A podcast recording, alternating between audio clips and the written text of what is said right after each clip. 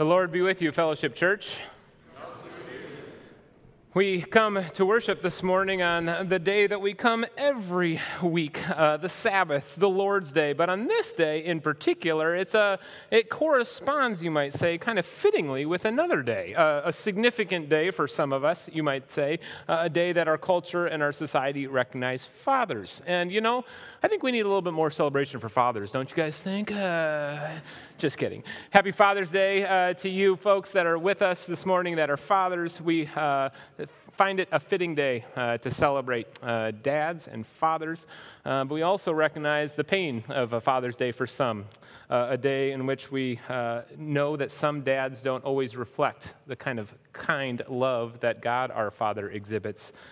Uh, we also know that some of us have relationships that are tough or broken with our fathers. And we also know that some of us miss our dads or don't even know who our fathers are. But we can all agree or uh, center ourselves around the fact that God is our ultimate Father, a God that is loving and a Father that is loving and nurturing, caring and faithful, humble and compassionate, patient and gracious. May we, as the fathers and the father figures in our lives, exhibit that kind of love uh, that God our Father has for us. Let's stand as we begin to uh, worship this morning God our true Father. 32 says this Let all the faithful pray to you, for you, O God, may be found. Surely the rising of the mighty waters will not overtake them. For you, O God, are our hiding place. You will protect us from trouble and surround us with songs of deliverance. Let us sing such a song this morning.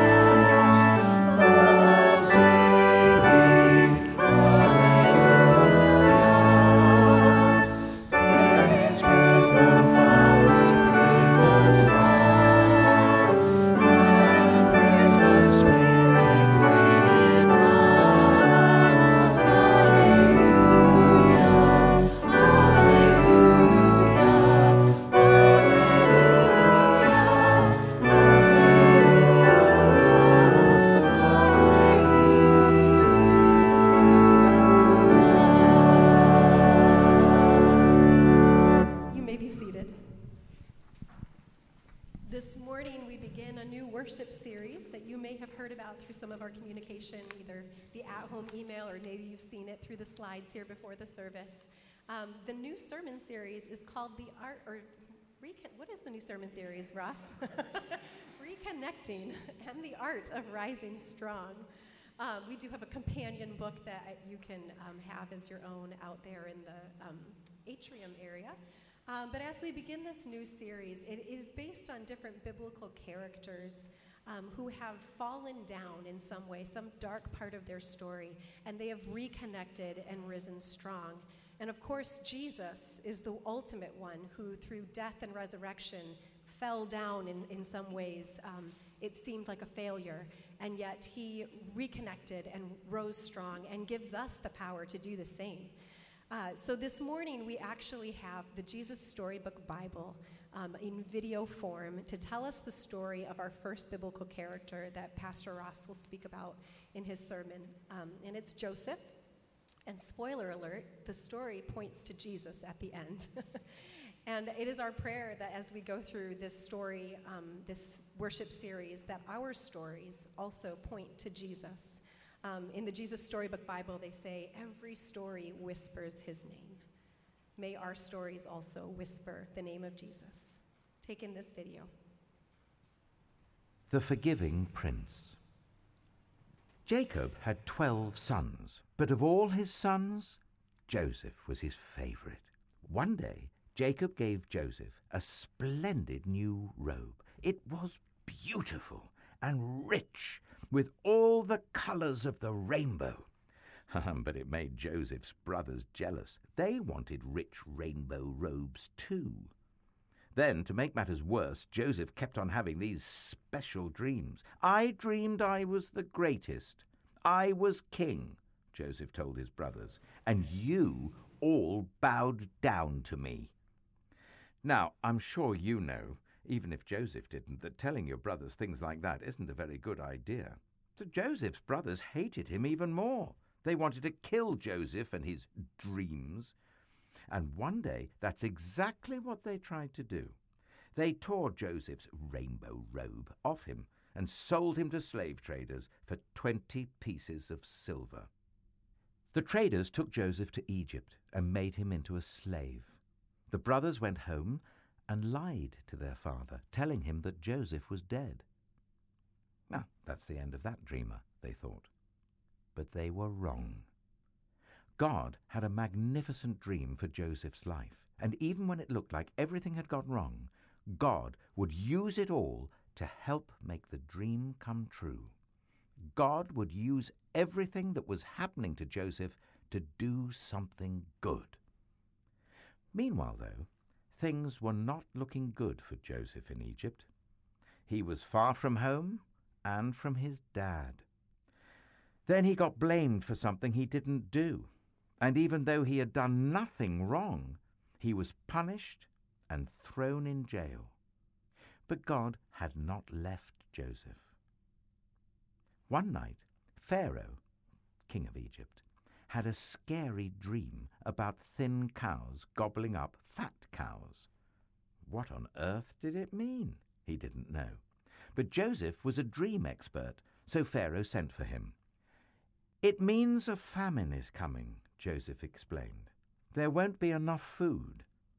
Pharaoh was so pleased by Joseph's skill that he immediately took Joseph out of jail and made him a prince. Now, back home, Joseph's brothers had run out of food and everyone was hungry. God's special family was in danger. If they didn't get food soon, they would starve to death. So Joseph's brothers traveled to Egypt to buy food. They came and knelt before the new prince. His brothers didn't know that the prince was Joseph, but Joseph knew who they were. Joseph's dream the one about his brothers bowing down to him, was coming true. It's me, Joseph cried. But when they saw it was Joseph, his brothers were afraid. They had wronged Joseph. They had sinned, and they knew it. And now Joseph would certainly punish them. But Joseph looked at his brothers, and his eyes filled with tears. Even though his brothers had hurt him and hated him and wanted him dead, in spite of everything, he couldn't stop loving them. His heart, which they had broken, filled up with love, and Joseph forgave them. Joseph threw his arms around them. Don't be afraid, he said. Behind what you were doing, underneath everything that was happening, God was doing something good. God was making everything right again. Joseph didn't punish them, he rescued them. He brought God's special family to live safely with him in Egypt. One day, God would send another prince, a young prince whose heart would break. Like Joseph, he would leave his home and his father. His brothers would hate him and want him dead. He would be sold for pieces of silver. He would be punished even though he had done nothing. But God would use everything that happened to this young prince, even the bad things, to do something good, to forgive the sins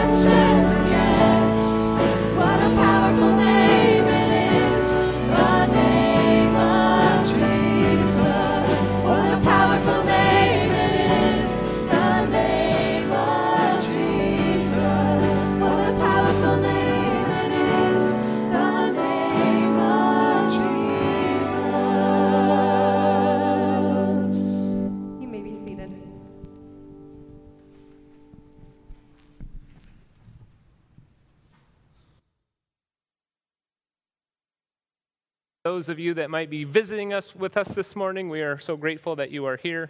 Our mission at Fellowship Church is to love God and others as an accepting community centered in Christ and focused on developing faithful followers of Jesus. My name is Nate Skipper, and I am one of the two pastors here now.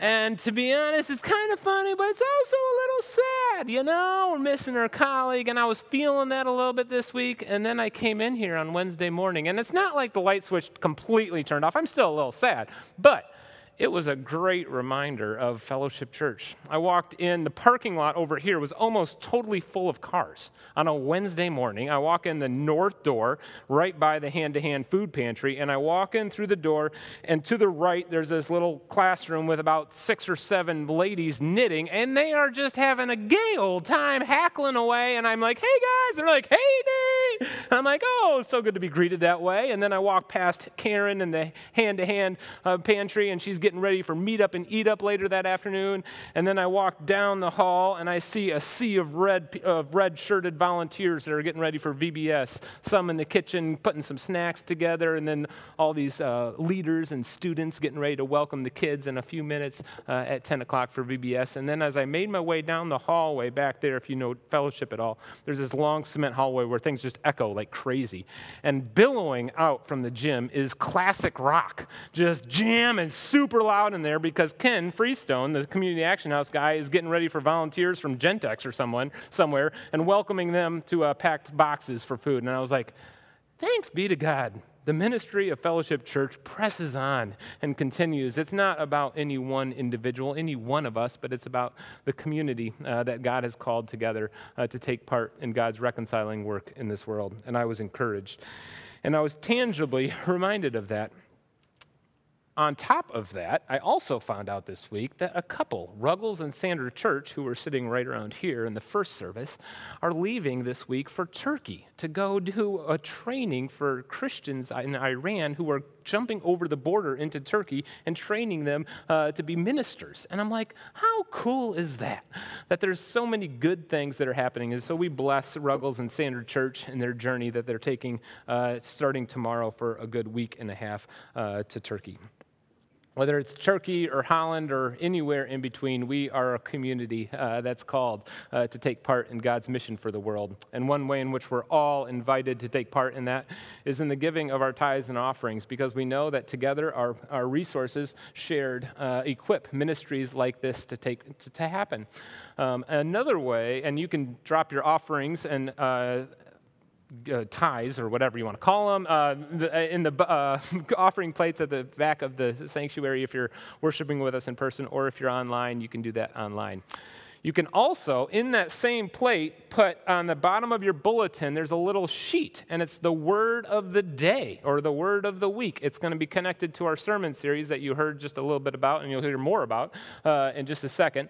Um, and if you have a word that comes to you during the sermon, you tear that off, put your name on, and we're going to create a cool wall of words in the gallery uh, during the sermon series. And if your name gets picked, I guess you even get a $5 gift card to somewhere. So, how cool is that? So, check it out. More details are in the bulletin bulletin about that word of the week.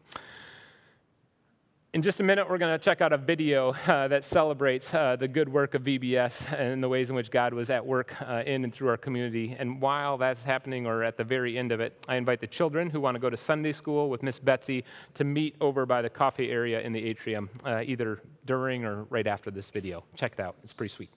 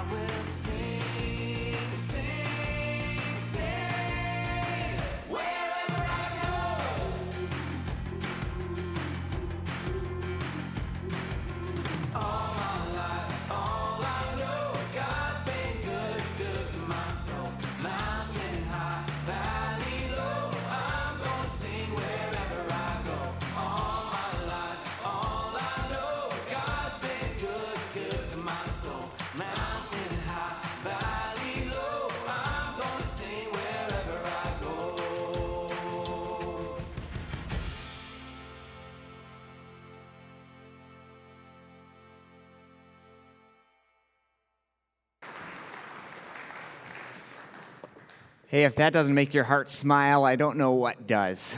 Thanks be to God for that. Let's join together in prayer. Oh God, our God, Father, Son, and Holy Spirit, your scriptures say that a child shall lead them. And it was so long ago with Jesus, born in a manger.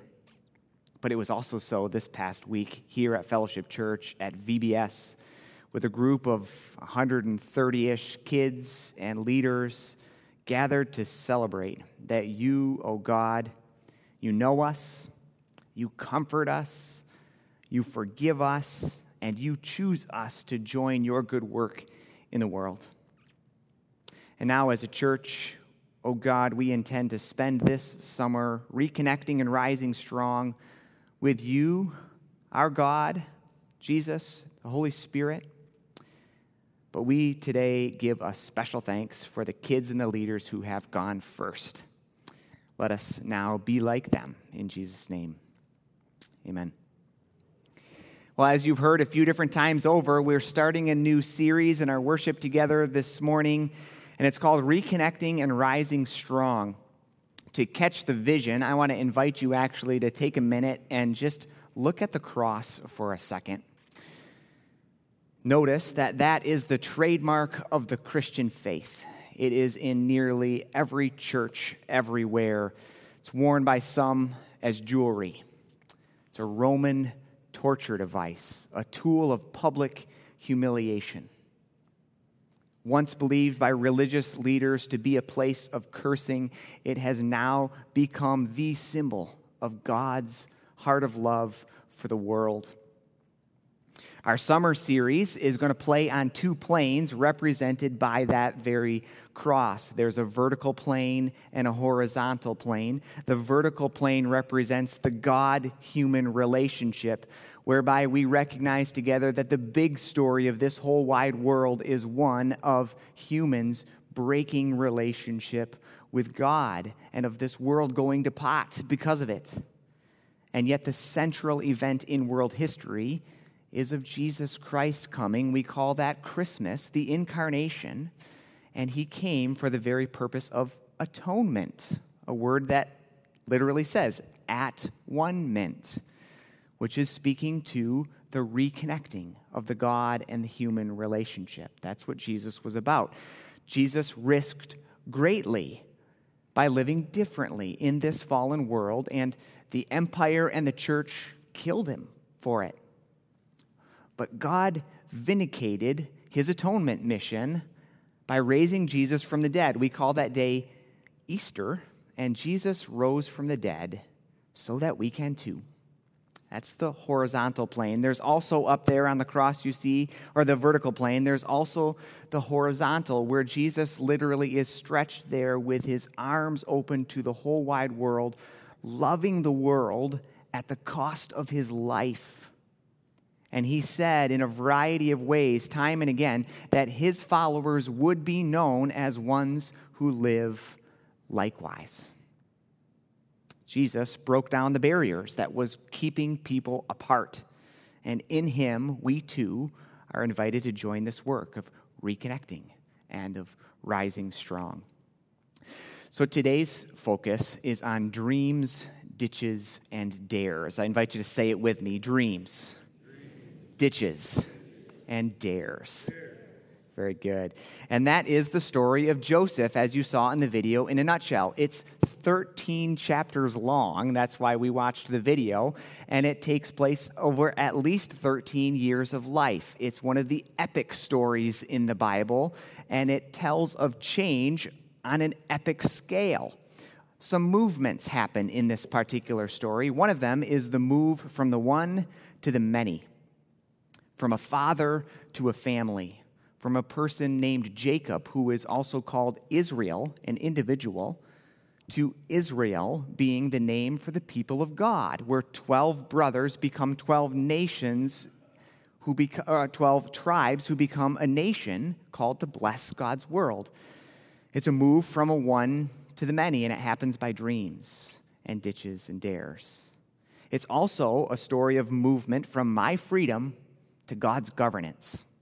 Read the story once over, and you'll notice that it seems to be a story mostly of human activity. God is hidden, humans are just doing stuff. But look at it again, and you'll see that God is active in it from start to finish. God is active and humans are active, and the two work together under God's governance. The third movement that I hope you see in the story is a move from exclusion to embrace. From exclusion to embrace. The stories of Genesis thus far have been ones of brothers who kill each other, brothers who banish one another, and brothers who fight all, all along and end up going separate ways. This story of Joseph is the first one that moves away from exclusion and towards embrace. And it happens by dreams and by ditches and by dares.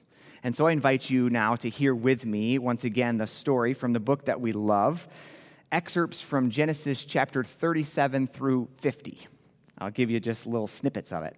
It says this Jacob lived in the land of his father's sojourning, in the land of Canaan.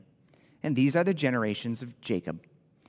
Joseph, being 17 years old, was the 11th of 12 brothers. Now, Israel, aka Jacob, Israel loved Joseph more than any of his other sons, and he made him a robe of many colors. But when the brothers saw that their father loved Joseph more than all his brothers, they hated him and could not speak peaceably to him. Then Joseph had a dream, and when he told it to his brothers, they hated him even more. Now Joseph's brothers went to pasture their father's flock near Shechem, and Israel, Jacob, said to Joseph, Go and see if it is well with your brothers and the flock. So Joseph went after his brothers. The brothers saw him from afar, and before he came near to them, they conspired against him to kill him. They said to one another, Here comes the dreamer. Come now, let's kill him and put him in one of the pits. But Judah said to his brothers, What profit it is it if we kill our brother? Come, let's sell him instead to the Ishmaelites. And the brothers listened to him. Chapter 39. Now Joseph had been brought down to Egypt, and Potiphar, an officer of Pharaoh, the captain of the guard, an Egyptian, had bought him from the Ishmaelites. But the Lord was with Joseph, and he became a very successful man. And his master saw that the Lord was with him, and that the Lord caused all that he did to succeed in his hands. Chapter 41.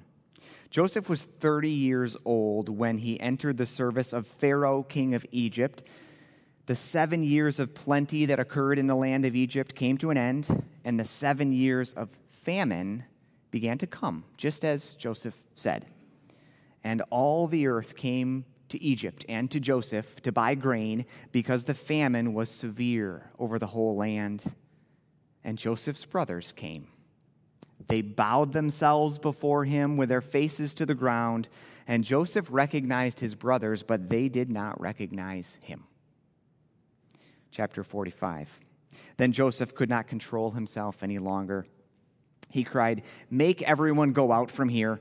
So no one stayed with Joseph as he made himself known to his brothers, and he wept aloud, so loud that the Egyptians heard it, and the household of Pharaoh heard it. And Joseph said to his brothers, I am Joseph. Is my brother still alive? Or is my father still alive? But, the, but his brothers could not answer him, for they were dismayed at his presence. And then, chapter 50. The brothers said to each other, It may be that Joseph will hate us and pay us back for the evil that we did to him. So they said, Your father, Jacob, Israel, gave this command before he died Say to Joseph, Please forgive the transgressions of your brothers and their sin, for they did evil to you. But Joseph said to them, Do not fear. You meant evil against me, but God meant it for good, to accomplish what is now being done, the saving of many lives. So do not be afraid. I will provide for you and your children. And thus, Joseph comforted them and spoke kindly to them. This is the word of the Lord. Thanks be to God. And there you have it a story of reconnecting and of rising strong, and it happens by dreams, ditches, and dares. So let's talk dreams. In our world today, we usually think of dreams on one of two scales or one of two ways. We have nighttime dreams and we have daytime dreams, right? Nighttime dreams are the ones that are unconscious or subconscious, and the bad ones we call nightmares. I came across this fun slide this week of some of the most common nighttime dreams we have. I'm curious, show of hands, how many of you have had some of these? Have you dreamed of failing a test? A couple of you. Have you dreamed of falling from a building? Yes. Have you dreamed of getting chased by a monster? A couple of you. Have you dreamed of being found naked in public? Yeah. These are the dreams we have at night. We can't have, we don't have much control over them. We also have daytime dreams, however, and these are the ones that are closer to our hopes or our aspirations. They're kind of like a bucket list, you might say, where we have this list of things we hope to do before we die. Or otherwise, like business guru Jim Collins would say, we have a BHAG, a big, hairy, audacious goal, something we're striving to accomplish in the world. And so, uh, some years ago, when Microsoft Corporation set out to put a computer on every desk in every home, that's a BHAG, right? Or when Ford Motor Corporation set out to democratize the automobile, that's a BHAG, a big, hairy, audacious goal that they set out to do. Well, Joseph was a dreamer. You heard it in the story, and I think he had both a nighttime dream and a daytime dream. His dream was specifically of being or doing something so significant that his older brothers would finally see and value him. And he did it. Now, did Joseph know that his dream would literally save the world, or did he only want to impress his brothers? I don't know. Did Joseph know from the very start that the dream was from God, or was he really only just youthful and arrogant? I don't know. Joseph may have had mixed motives. He might have been naive. Joseph might have been a spoiled brat. It doesn't matter. God plants the dream unannounced. And it's a dream of power gained and of power used. It's a dream of a family saved when death was anticipated. It's a dream of an empire fed when Israel otherwise wouldn't have cared. Joseph dreamed a God sized dream, and he kept faithful in pursuit of it. You could say also that God has a dream too. In fact, this world exists because God has a dream. God dreamed it up and spoke it into being. And my best guess for why God created the world, only a theory, but my best guess is that God did so because the best things in life are meant to be shared. And so a Christian mystic named Meister Eckhart says that maybe creation happened because of the laughter of the Trinity, because the best things in life are meant to be shared, and God wanted to share it with us. God's dream seems to have been, from the very beginning, of fellowship with human beings, sort of God walking in this big and beautiful world along his, alongside the people he created. Everything bad has happened since that happened long ago, and yet God stays faithful, pursuing the dream until it is a complete reality. Jesus has a dream too. He named it, right? His dream was that of all people finally loving God back and loving one another in the same way that God loves us. Those are the greatest commandments. He also had a dream that this world would catch his way, his way of being in the world, and that disciples would be made of all the nations. It's the great commandment. It's the dream that Jesus was upholding, and it's a BHAG. It's not old, 2,000 years later. History has had no shortage of dreamers. You know many of their names. St. Augustine, for example, long ago dreamed of a startling kind of intimacy with God, and he pursued it by his confessions. Harriet Tubman dreamed of an underground railroad and pursued the dignity of all people. Today, we dream of a world without war or of undoing pollution or, or even just of Christians getting along. We have our dreams. I wonder, Fellowship Church, do you dream? I mean, if you haven't given up yet on dreams altogether, what do you dream about? What problem in the world today needs a solution? What good thing should exist but doesn't yet? What do you dream about? Can I tell you my dream for fellowship? My dream is of all of us belonging deeply together, of us together in groups where we can share life together, laugh and cry and eat and play and do it all together. I dream of all of us in groups and of every group growing spiritually, where we share our lives and study Scripture, where we love God together and put on the character of Christ together. I dream of all of us together in groups and every group growing spiritually and of every group serving missionally.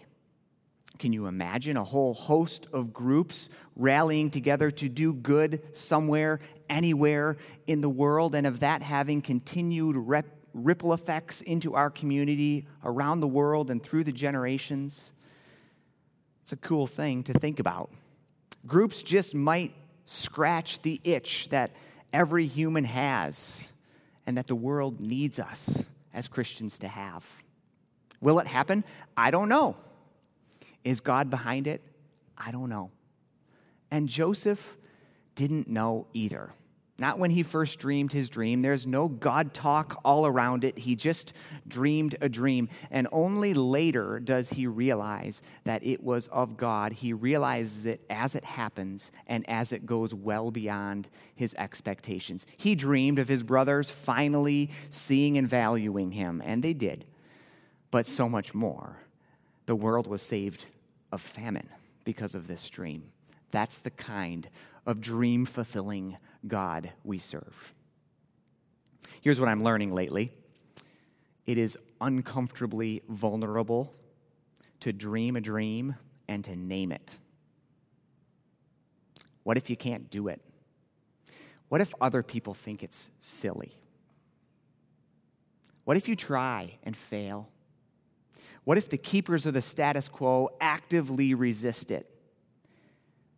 If there's a word to describe the dreamers of this world, it just might be vulnerable. Dreamers reach, dreamers hope, dreamers try. It might be safer to numb down your dreams. And if Joseph did that, if he never told anyone about his dream, he might have saved himself a fair amount of trouble. But if you numb your dreams, you numb your life. And Joseph would have missed out on a great adventure. Thanks be to God, Joseph dreamed. And hopefully, you and I, hopefully, we together do too.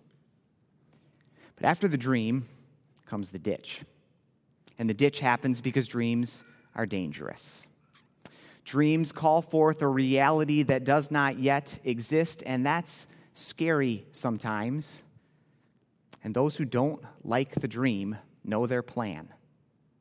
To kill the dream, you must kill the dreamer, or at least throw them in a ditch. And so Joseph's brothers do just that. They throw him in a ditch because they didn't like his dream. Some intended to leave him for dead, others intended to sell him for slavery. Either way, Joseph ends up in a ditch. You could say also that the cross was actually God's ditch after the dream that God had. John's gospel says it perhaps most famously John 3:16 For God so loved the world that he sent his one and only son that whosoever would believe in him you know that passage? That's God's dream. But John's gospel also tells us that Jesus came to that which was his own and his own did not receive him. That's the ditch. God dreamed a dream of reconciling the world through his son Jesus but the dream was dangerous. And so the world thought to kill the dream, let's kill the dreamer. And so it happened. The pattern repeats throughout history. Dreamers very often end up in ditches, and so the Apostle Paul was imprisoned, as was Galileo, the astronomer, and Rosa Parks for her bus ride. For others, it was even still worse. Stephen was stoned, the Jews nearly exterminated, and of countless other dreamers in our world assassinated. U.S. President Woodrow Wilson once said that if you want to make enemies, try to change something. And we see it happen throughout history. Dreamers very often end up in ditches. But if God is behind the dream, we don't have to fear the ditch. Your dream today might be the mockery of a new idea. It might be getting sidelined or slandered or stepped over in the workplace. It might be the costliness of living morally when no one else is. It might be the sting of friends who stab you in the back. You know your ditches. One of the great quotes that stands behind the published material of Brene Brown is one that she pulls from Teddy Roosevelt from the year 1910. It's a great quote where Teddy says, It's not the critic who counts, not the man who points out how the strong man stumbles or how the doer of deeds could have done them better. The credit belongs to the one who is actually in the arena, whose face is marred by dust and sweat and blood, who strives valiantly, who errs and who comes up short again and again and again, but one who actually does strive to do the deeds, spending himself or herself on a worthy cause. One who, at the best, knows the triumph of high achievement, and at the worst, if they fail, at least they fail while daring greatly. It's a powerful quote. I can't hear it or read it without thinking of the great movie Gladiator. If you remember that movie, Russell Crowe plays this character named Maximus, and the ditch he gets thrown in is called the Roman Colosseum. So there he is, surrounded on the gladiator scale, a place packed with people cheering and booing from up in the cheap seats. They have no real investment in what's going on, no costly investment. They're only there to watch and to cast votes as they watch. At one point, Maximus surprises everybody by winning a battle that he was supposed to, to lose. And the crowd is confused. They don't know what to do. And so he turns to the crowd and, with dust and blood and sweat on his face, he shouts out, Are you not entertained? Are you not entertained? It's his way of calling the whole thing a sham. It's a way of saying it's not the critic who counts. The credit belongs to the one who is actually in the arena, and dreamers often do end up in ditches. One more thing, though. First the dream, then the ditch. Finally, there's a dare. And this is where I hope that the Joseph story knocks you off your pew or chair or couch or however you're with us today. Did you know that the Joseph story is the first story in the Bible of human to human forgiveness? Some scholars even say that this, this just might be the first forgiveness story in recorded history. Survey the cultures of the world, and you'll see that most cultures have had their ways, patterns, and practices for appeasing anger. That's not the same as forgiveness. Forgiveness is different, and it takes great daring to be a forgiving person. It takes all the more daring to be one of the world's first forgivers. And Joseph dared to forgive. He didn't need to right? His brothers had clearly done him wrong. And Joseph had gained enough power and wealth that he didn't need them anymore. The only thing that he would gain by forgiving his brothers is reconciliation. And that's what he was after. And he had no good precedent. Read the rest of the book of Genesis and you'll see the stories. Cain kills his brother Abel for really no good reason at all. Isaac sees his brother Ishmael banished for petty reasons. Jacob and Esau were at odds from birth and fight their whole life long and ultimately go opposite directions. They separate. Joseph is the one patriarch who endures the worst offense and yet is the only one who truly dares reconciliation. It could be said that just as the Joseph story begins with a dream, endures a ditch, and dares reconciliation anyways, so it is with the God story. And God's dare was Jesus hanging from a cross, and where he, with outstretched arms, says of the very ones who put him there, Father, forgive them, for they know not what they do. From Joseph to Jesus, from dreams to ditches to dares, it seems to me, friends, that God is starting a movement, and it looks a bit like reconnecting and rising strong. Will you join the movement? I hope so. In the name of the Father, and of the Son, and of the Holy Spirit. Amen.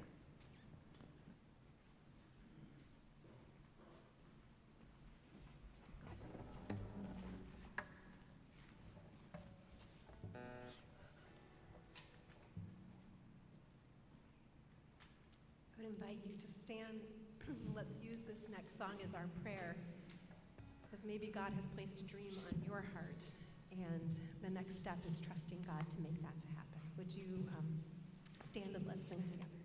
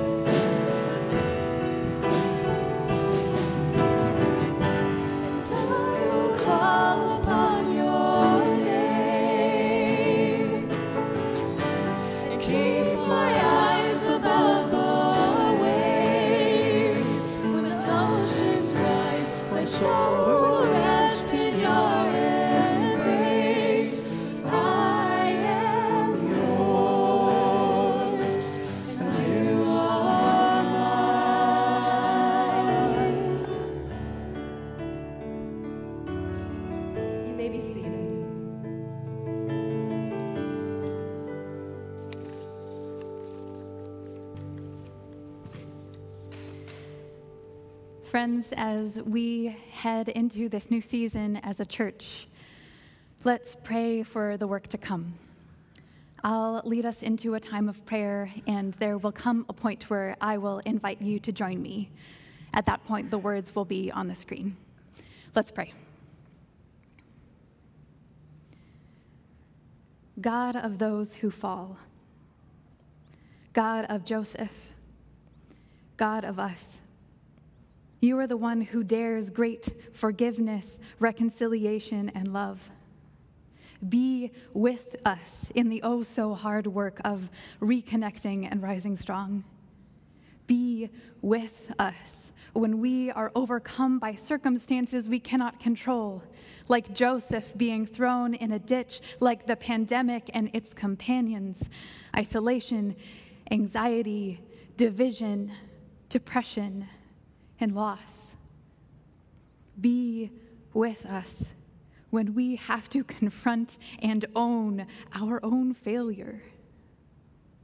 Be with us when we dream and dare.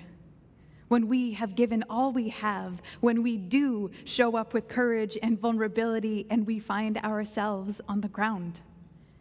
Knees skinned, palms bruised, faces covered in dust and sweat and blood, our hearts heavy.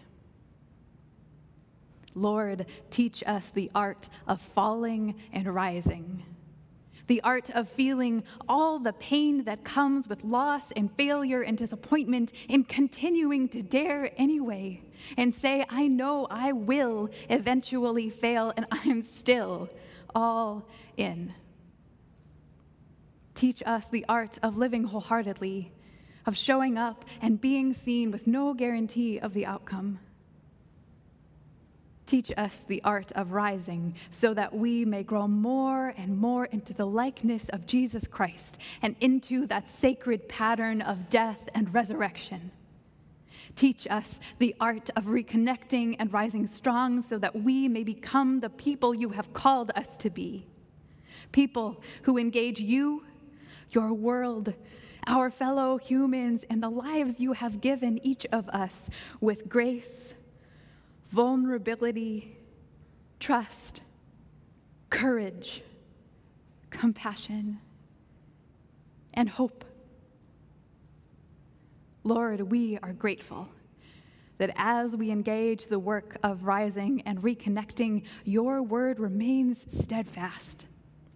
We are grateful Christ has given us words to pray, even when we do not have our own words that remind us of the patterns of your kingdom and call us to rely on you, our creator, redeemer, and sustainer. And together now we pray the words of that prayer. Our Father in heaven, hallowed be your name. Your kingdom come, your will be done, on earth as it is in heaven.